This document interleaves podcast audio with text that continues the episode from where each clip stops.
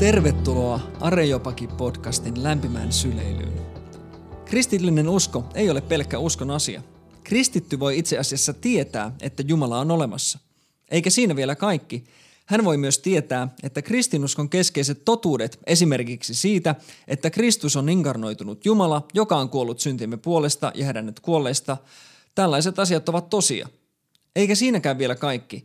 Kristitty voi jopa tietää kaikki nämä asiat ilman minkäänlaisia todisteita, kuten filosofisia jumalatodistuksia tai historiallisia argumentteja Jeesuksen ylösnousemuksesta. Suurin piirtein tällaisia väitteitä on esittänyt yksi aikamme tärkeimmistä uskonnon filosofeista Alvin Plantinga. Plantinga on reformoidun epistemologian tunnetuin edustaja, ja tämä reformoitu epistemologia haastaa perinteisen käsityksen siitä, millaiset ovat järkevät eli oikeutetut uskomukset tai millaisia. Mulla tässä edessä istuu Ilmari Hirvonen, jonka kanssa me keskusteltiin aiheesta Veritas-foorumissa Jyväskylän yliopistossa viime vuoden lopulla.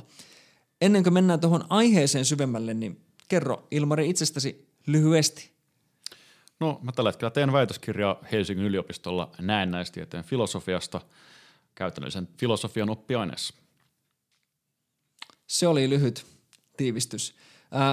Sä tuossa meidän keskustelussa Jyväskylässä kerroit tämmöisestä Cliffordin haasteesta. Mikä on Cliffordin haaste ja miten se liittyy siihen, minkälaiset uskomukset on järkeviä? Joo, eli tämä William Kingdon Clifford oli tällainen englantilainen matemaatikko ja filosofi, joka esitti tällaisen väitteen, että on väärin kaikkialla, kaikille ja aina uskoa mitään riittämättömän todistusaineiston perusteella. Ja Clifford ajatteli, tai oikeastaan perusteli tätä sen näkemystään tämmöisen ajatuskokeen avulla. Eli hän pyysi lukijaansa kuvittelemaan, että olisi olemassa laivan varustaja, joka lähettää varoituksista huolimatta vanhan aluksensa merelle. Ja sitten tämä laivan varustaja pyöntää kaikki mahdolliset uhat ja huolet ja murheet pois mielestään ja antaa sen laivan vaan mennä merille. Ja vaikka siitäkin huolimasta, että olisi aika hyviä perusteita sen puolesta, että tämä alus ei olisi merikelpoinen tai ei välttämättä olisi merikelpoinen. No, kuinka ollakaan, laiva osuu karille ja matkustajat eivät pääsekään päämääränsä asti. Ja Clifford yrittää tällä tavalla vähän havainnollistaa, että itse asiassa olisi parempi luottaa niihin perusteisiin sen sijaan, että vaan uskoisi tai päättäisi uskoa siihen, että laiva ja kaikki muut toimii juuri niin kuin pitääkin.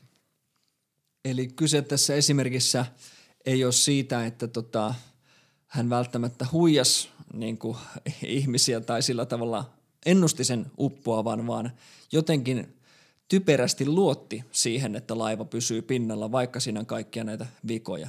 Kyllä. Hän niin kuin rehellisesti muodostaa tällaisen uskomuksen ihan pelkästään tahdonvoimalla, ehkä voisi ajatella.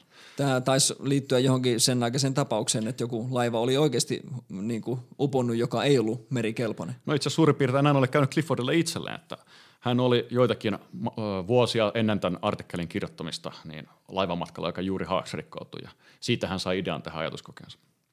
Tämä Cliffordin esimerkki heijastaa aika tavallista ajatusta siitä, että järkeville uskomuksille on oltava todisteita. Ne pitää pystyä jotenkin osoittaa todeksi. Mutta Ilmari, mitä ongelmia tämmöisessä ajattelussa on? No ensinnäkin aika olennainen seikka tässä on se, että usko ei ole täysin tahdonalaista. Eli mä en voi ihan omasta tahdostani päättää, mitä mä päädyn uskomaan tai en. Esimerkiksi me kuvitellaan, että mä tarjoisin nyt sulle 1 000 euroa siitä hyvästä, Lari, jos sä pystyt uskomaan, että tällä hetkellä tehdään 6 tätä podcast-nauhoitusta, niin en usko, että saisit rahoja lunastettua multa. Että ehkä semmoisen tosi pitkällisen itsesugestion kautta voisi lopulta tulla jotain semmoista, että voisit vähän niin kuin kallistua siihen suuntaan, mutta hyvin vaikeaa se olisi. En pysty edes uskomaan, että tehtäisiin Espoossa tätä podcastia. Se on joo, ihan totta. En minäkään.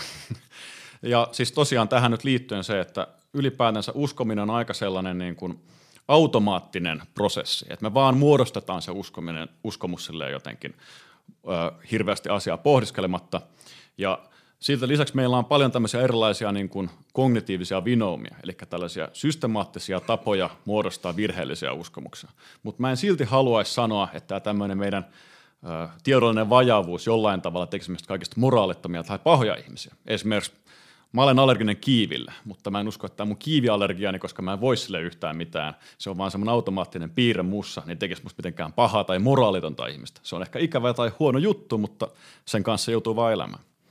Niin jos mä nyt ymmärrän oikein, niin voidaan vaikka ajatella, että jos keskiajalla nyt jotkut ihmiset ajatteli vaikka universumista väärällä tavalla, minkälainen, että tämä nyt ei ole mikään pallo. Ehkä jotkut usko siihen litteeseen maahan, mitä Arjo Jopakillekin sanotaan, että useimmiten ihmiset ei uskonut, niin se ei kuitenkaan ole mitenkään niin kuin väärin heiltä, koska heillä ei ollut mitään mahdollisuutta oikeastaan tarkistaa uskomuksiaan. Se oli vaan semmoinen, minkä ihmiset oletti ehkä, että mä oon niin kuin tietyn muotoinen.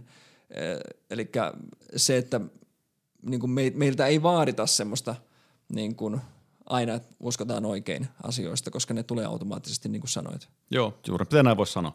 Tietysti niin kuin, kuten hyvin tiedät, niin maan pyyreyteen uskottiin jo ihan niin kuin antiikista lähtien, mutta parempi esimerkki voisi olla esimerkiksi se, että kiertääkö maa aurinkoa vai kummin päin tämä menee, koska mehän pitkän aikaan kesti siinä, niin kuin tultiin siihen tulokseen, että aivan, se onkin maa, joka kiertää aurinkoa eikä aurinkomaata. No tämäkin on semmoinen asia, mikä mun pitää aina itse ajatella, että mites päin se nyt menikään.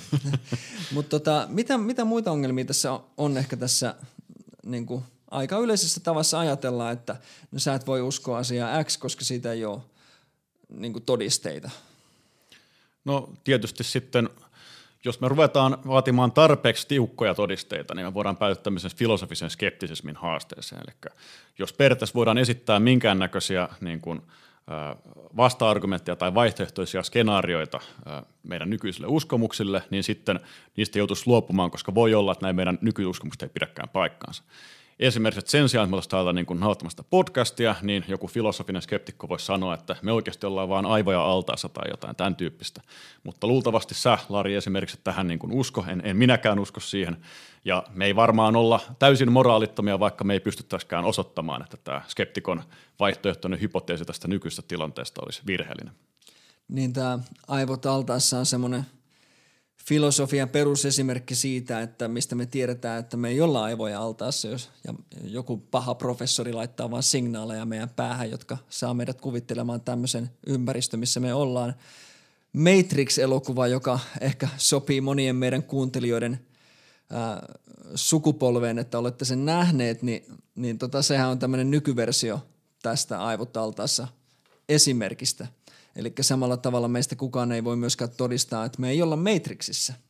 Et hyvin voisi olla, että me ollaan oikeasti jossain altaassa ja kaikki tämä todellisuus, mikä me nähdään ja koetaan, niin tämä ei ole oikeasti todellista. Tämä on jonkunlainen virtuaalinen todellisuus. Mutta me ei voida kuitenkaan todistaa tätä. Me ei voida osoittaa, että näin ei ole. Mutta siitä huolimatta niin me niinku ei laiminlyödä mitään tämmöisiä niinku kriittisen ajattelun velvollisuuksia. Eikö näin ole? Juurikin näin voisi ajatella, joo. Jos nyt puhutaan tästä Plantingan projektista, niin Plantingahan käyttää paljon tätä termiä perususkomus. Ja esimerkiksi tämä usko siihen, että niin kuin tämä maailma, mikä me koetaan, on oikeasti meidän niin kuin mielen ulkopuolinen todellisuus. Tämä on yksi perususkomus. Eli sitä ei voi niin kuin oikeastaan perustella millään muilla uskomuksilla, vaan se on jotenkin siellä meidän niin kuin ajattelun pohjalla. Siitä me lähdetään liikkeelle muodostaa sitten kaikkia muita uskomuksia. Niin Plantingan projektin perusajatushan nyt on siinä, että mitä me lasketaan sinne perususkomuksiin. Siellä voi esimerkiksi olla tämmöisiä uskomuksia, että me uskotaan, että toisilla ihmisillä on mielet. Mä uskon, että sulla on samanlainen pään sisäinen kokemusmaailma kuin mikä mulla on, vaikka mä en itse asiassa voi todistaa sitä. Sä voit ihan hyvin olla zombi, joka istuu siinä. Tai sitten monesti myöskin viitataan menneisyyden todellisuuteen. Me ei oikeastaan nykyhetkessä mitenkään voida todistaa sitä, että menneisyys ei ole vaan jotain meidän kuvittelemaa. No nämä on kaikki perususkomuksia. Niin Plantingan strategiahan nyt on se, että hän niin kuin torjuu tämmöisen Cliffordlaisen perinteisen ajattelun, jota hän kutsuu nimellä klassinen fundamentalismi, ja sitten hän törkkää sen jumalauskon osaksi niitä perususkomuksia. Eli hän sanoo, että jumalausko on tämmöinen, mikä vaan niin kuin on siellä pohjalla ja sitä ei voi perustella millään. Joo, voisin ehkä vähän tarkentaa tästä perususkomuksen käsitteestä. Eli siis perususkomus on joku semmoinen uskomus, joka on omaksuttu ilman, että toiset uskomukset perustelee sitä. Elikkä Se ei ole semmoinen, jota ei ole hyväksytty vaan toisten uskomusta nojalla, vaan se vaan, siihen vaan uskotaan ihan itsessään. Ja siis tämä ei tarkoita tämä perususkomus, että sen pitäisi olla välttämättä sellainen, että sille ei voisi antaa perusteita, vaan sillä vaan nyt tosiasiallisesti ei ole tällä hetkellä perusteita. Ja siis Plantinga ajattelee pohjimmiltaan sillä tavalla, että nämä perususkomukset on ihan kunnossa ja niihin uskominen on sallittu ja ok, eikä tehdä mitään niin kuin ongelmallista tai väärää, kunhan se uskomus on muodostettu tällaisen luotettavan prosessin avulla. Eli jos se prosessi on semmoinen, joka yleisesti ottaen toimii sillä tavalla, että silleen muodostetut uskomukset on paikkansa pitäviä, niin silloin se on ihan ok. Eli esimerkiksi mun havaintoni on semmoisia, että yleensä kun mä näen jotain punaista tuolla horisontissa, niin siellä oikeasti on jotain punaista, niin sitten mun havaintoni tästä on ihan luotettava, kunhan se on niin kuin niissä mun havaitsemiselle sopivissa olosuhteissa muodostettu ja se havaintoprosessi toimii ihan kunnolla, esimerkiksi sen takia, että evoluutio on muodostunut meidät tällaiseksi, että me havaitaan oikein meidän ympäristöämme, tai mahdollisesti, että Jumala on luonut meidät sellaiset, meidän havaintoelimet toimii kunnolla, niin sitten havaintoon perustuvat uskomukset on ihan hyväksyttäviä perususkomuksia, vaikka niille olisikaan toisten uskomuksen kautta annettua pohjaa. Sä puhuit nyt paljon tuossa siitä, että perususkomukset on hyväksyttäviä, jos ne on syntynyt oikealla tavalla. Elikkä jotenkin me nyt oletetaan, että tämä meidän perususkomus, että tämä ulkoinen maailma on todellinen, niin vaikka meillä ei ole sille niin kuin muita argumentteja esittää, että meillä ei ole mitään niin kuin tieteellisiä todisteita sille, että tämä maailma on todellinen, niin silti se on syntynyt jotenkin luotettavalla oikealla tavalla.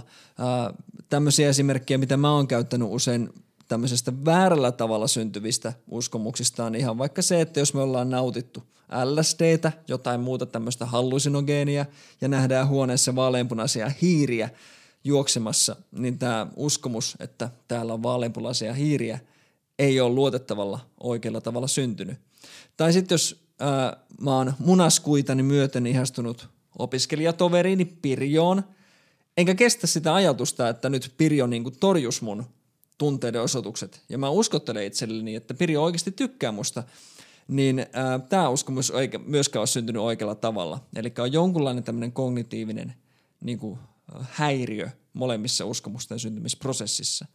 Ja nythän monet uskontokriitikot on väittänyt, että jumalausko on justiin tämmöinen, joka syntyy tämmöisellä väärällä tavalla. Joo, itse asiassa juuri tällaista kritiikkiä on esitetty, ja ehkä tämmöinen tunnetuin klassisen kritiikin esittäjä on Sigmund Freud, joka sanoi, että itse asiassa usko Jumalaan on vaan toiveajatteluun pohjautuva. Eli että siis se ei ole luettava se mekanismi, vaan me vaan haluttaisiin, että joku tämmöinen korkeampi voima olisi olemassa, ja sen takia me muodostetaan uskomuksia Jumalasta. Tai vaihtoehtoisesti voidaan myös ehdottaa, että jumalusko voisi perustua esimerkiksi kuoleman pelkoon tai johonkin vastaavanlaiseen seikkaan. No mutta Plantinga kuitenkin väittää, että itse asiassa tällaisia kritiikkejä vastaan hänellä on ihan hyvät niin kuin vasta-argumentit. Nimittäin me voidaan kuvitella sellainen niin kuin, mahdollinen tilanne tai skenaario, jossa siitä huolimatta, että jumalusko perustuisi toiveajatteluun tai kuolemanpelkoon, niin se voi itse asiassa silti olla tämmöisen luotettavan prosessin muodostama. Nimittäin on kuviteltavissa, että Jumala olisi luonut tämmöisen jumalaistin, jonka avulla me voidaan havaita tai muodostaa suoraan näitä perususkomuksia Jumalasta. Ja tämä jumalaisti voi olla esimerkiksi semmoinen, joka kytkeytyy päälle siinä vaiheessa, kun me pelätään kuolemaa esimerkiksi, tai me haluttaisiin joku tämmöinen niin kuin, tuonpuoleinen tai jotain sellaista. Ja itse asiassa tämä halu onkin semmoinen, joka saa meidät muodostamaan ihan paikkansa pitäviä uskomuksia Jumalasta. Eli näyttää siltä, että tämä Freudin uskontokritiikki ja laajemminkin tämmöinen ateistinen uskontokritiikki monesti olettaa, että jos me voidaan selittää usko tämmöisillä psykologisilla tekijöillä, niin silloin Jumalaa ei ole niin kuin olemassa. Mutta käytännössähän oleellista on vaan se, että onko se uskomuksen syntyprosessi luotettava, ja se voi hyvin olla, jos Jumala oikeasti on olemassa. Plantinga itsehän käyttää enemmän tämmöisiä esimerkkejä, kuten että jos me katsotaan kaunista vuoristomaisemaa, ollaan luonnossa, niin se herättää meissä semmoisia fiiliksiä, että hei, Jumala on olemassa. Tai sitten hän käyttää myöskin tämmöisiä moraalisia esimerkkejä, että meille voi jonkun onnettomuuden jälkeen tulla semmoinen fiilis, että hei, Jumala varjeli mut tästä, tai meille voi tulla jonkun synnin tekemisen jälkeen olo, että Jumala ei hyväksy mun tekoja, Jumala tuomitsee mut. Ja nämä kaikki on tämmöisiä ehkä sen Jumala-aistin herättämiä tuntemuksia, jotka sitten niin kuin Jumala on tarkoittanut, että meillä olisi tämmöisiä tuntemuksia ja ne luotettavasti osoittaisi Jumalaan. Eli jos tässä nyt vähän tiivistä sitä, mitä ollaan tähän asti puhuttu, niin Plantingan mukaan jumalausko yleensä on tämmöinen perususkomus, joka ei synny minkään Jumala-argumenttien tai muiden todisteiden nojalla, vaan se syntyy jotenkin automaattisesti, usein meidän haluamatta, erilaisissa tilanteissa. Ja sitten se, mitä Plantinga tietysti pääasiassa pyrkii argumentoimaan, on se, että tämä prosessi on luotettava. Se johtaa totuuteen. Ihan niin kuin se, että jos mä näen ulkona puun, niin se lähettää muhun tiettyjä havaintosignaaleja, vai mitä ne nyt on, aistidataa, ja sen perusteella mä muodostan uskomuksen, että ulkona on puu. Ja tällä tavalla meidän aistit toimii, ja siellä on lisäksi se Jumala-aisti, joka tuottaa uskomuksia Jumalasta. Eli kaikessa yksinkertaisuudessaan tämä Plantingan ehdotus, ja kaikkihan tietysti perustuu nyt sille, että oletetaan, että Jumala on olemassa. Plantingahan lopussa itsekin sanoi, että tämä hänen systeemi on totta vaan, jos Jumala oikeasti on olemassa. Mutta jos Jumala on olemassa, niin silloin on hyvin todennäköistä, että usko Jumalaan on rationaalista huolimatta siitä, että jos henkilö ei osaa esittää sille mitään argumentteja. No, mitä ongelmia tässä Plantingan ajattelussa on, Ilmari Hirvonen? No, tämä tyypillisen ongelma, joka on nostettu Plantingaa vastaan, on itse asiassa semmoinen, jonka Plantinga ehkä ensimmäisenä itse jollain tavalla esitti, joka on se, että okei, no jos kristinusko voi olla tämmöinen perususkomus, joka ei tarvitse mitään erillisiä perusteita, niin eikö sitten oikeastaan ihan mikä tahansa uskomus voisi olla tämän tyyppinen uskomus? Ja niin kun aika moni Plantingan vastustaja on tosiaan sillä linjoilla, että joo, tämä itse asiassa on pohjimmiltaan iso ongelma, vaikka Plantinga yrittääkin esittää niin kun erinäisiä perusteita, minkä takia tämä ei juuri hänelle muodostu ongelmaksi. Tässä voisi tarkentaa sen verran, että kysehän Plantingalla ei ole pelkästään, niin kuin alussa sanoin, jumalauskon rationaalisuuden puolustamisesta, vaan koko kristinuskon systeemin puolustamisesta. Eli hän puhuu tämän jumalaistin lisäksi myöskin pyhästä hengestä, joka niin kuin, kun me kuullaan asioita Jeesuksesta ja tämmöisiä, niin tuottaa meissä sen niin kuin, reaktion, että hei, tämä on totta. Eli kyse ei ole pelkästään jumalauskosta, vaan koko kristinuskon perussysteemistä. Joo, tismalleen näin Plantinga tosiaan ajattelee. Että hänen argumenttinsa on tosi hyvin hienostunut ja monimutkainen. Että me ei nyt mennä niihin yksityiskohtiin. Että halukkaat voivat sitten lukea Plantingan tekstejä myöhemmin, mutta että juurikin näin hän ajattelee. Mutta siis tosiaan mä olen myös tämmöinen henkilö, joka suhtautuu vähän kriittisesti tai ehkä hyvinkin kriittisesti Plantingan ajatteluun. Ja mä näen, että tässä on erityisesti kaksi tällaista niin kuin isoa ongelmaa. Eli ensimmäinen ongelma on se, että Plantingan mukaan uskomus voi olla rationaalinen, vaikka olisi käytännössä täysin mahdotonta tarkistaa, pitääkö se paikkaan tai onko se muodostettu luotettavalla tavalla. Ja sitten tämä toinen ongelma on se, että tämä pelkkä totuuden tai järkevyyden mahdollisuus riittää sille, että uskomusta ei voi syyttää epärationaalisuudesta.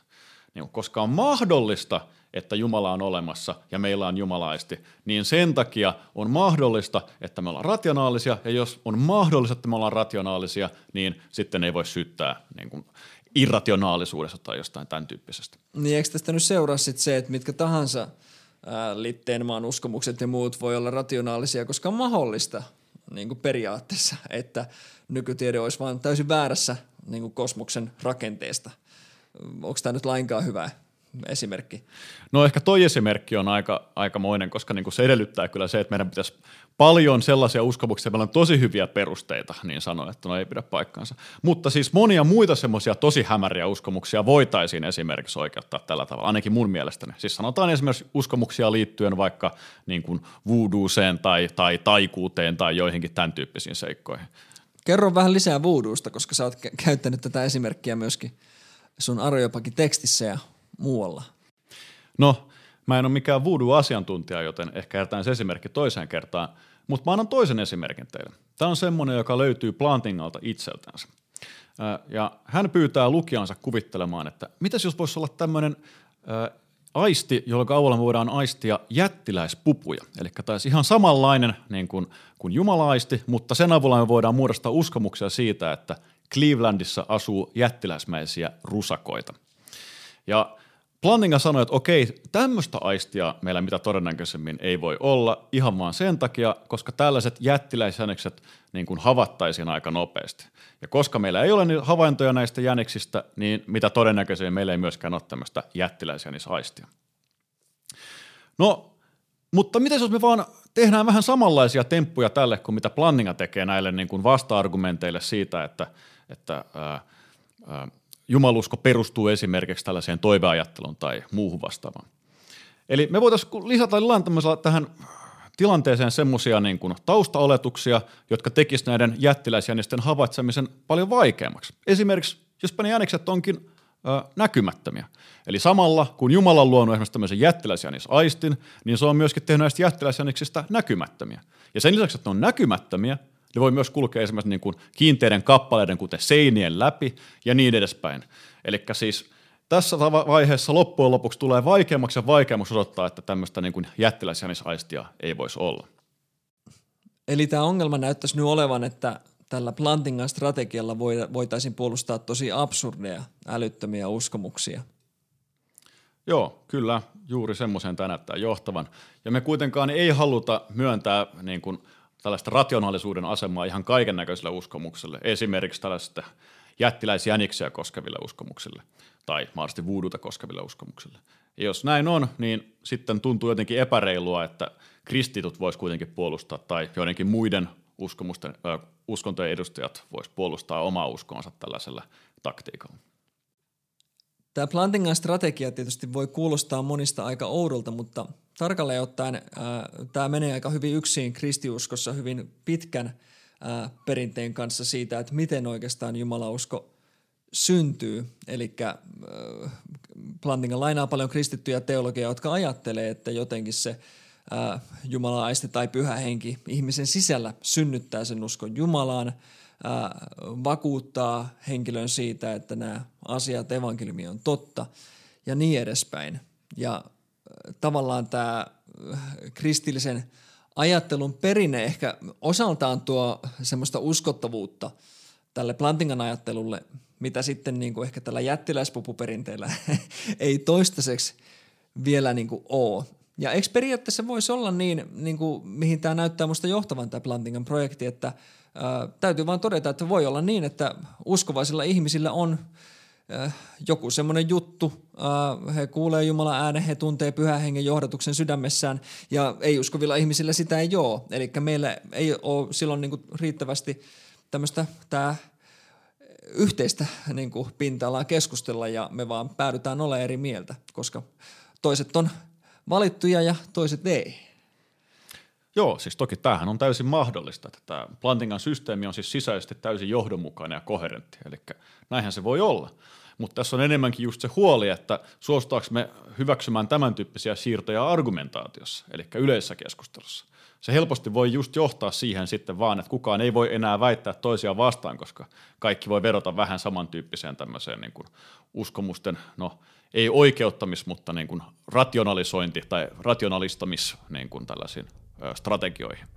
Ja tietysti mä henkilökohtaisesti en malta odottaa, kun nämä jättiäisteologit muutaman 100 vuoden kuluttua tulee sanomaan teille, että no niin, nyt meillä on kunnon teologinen masina täällä taustalla ja täysin koherentti järjestelmä yhtä lailla, että eiköhän nyt pojat vähennetä kättä seuraavaksi, mitä ruvetaan tekemään asian suhteen.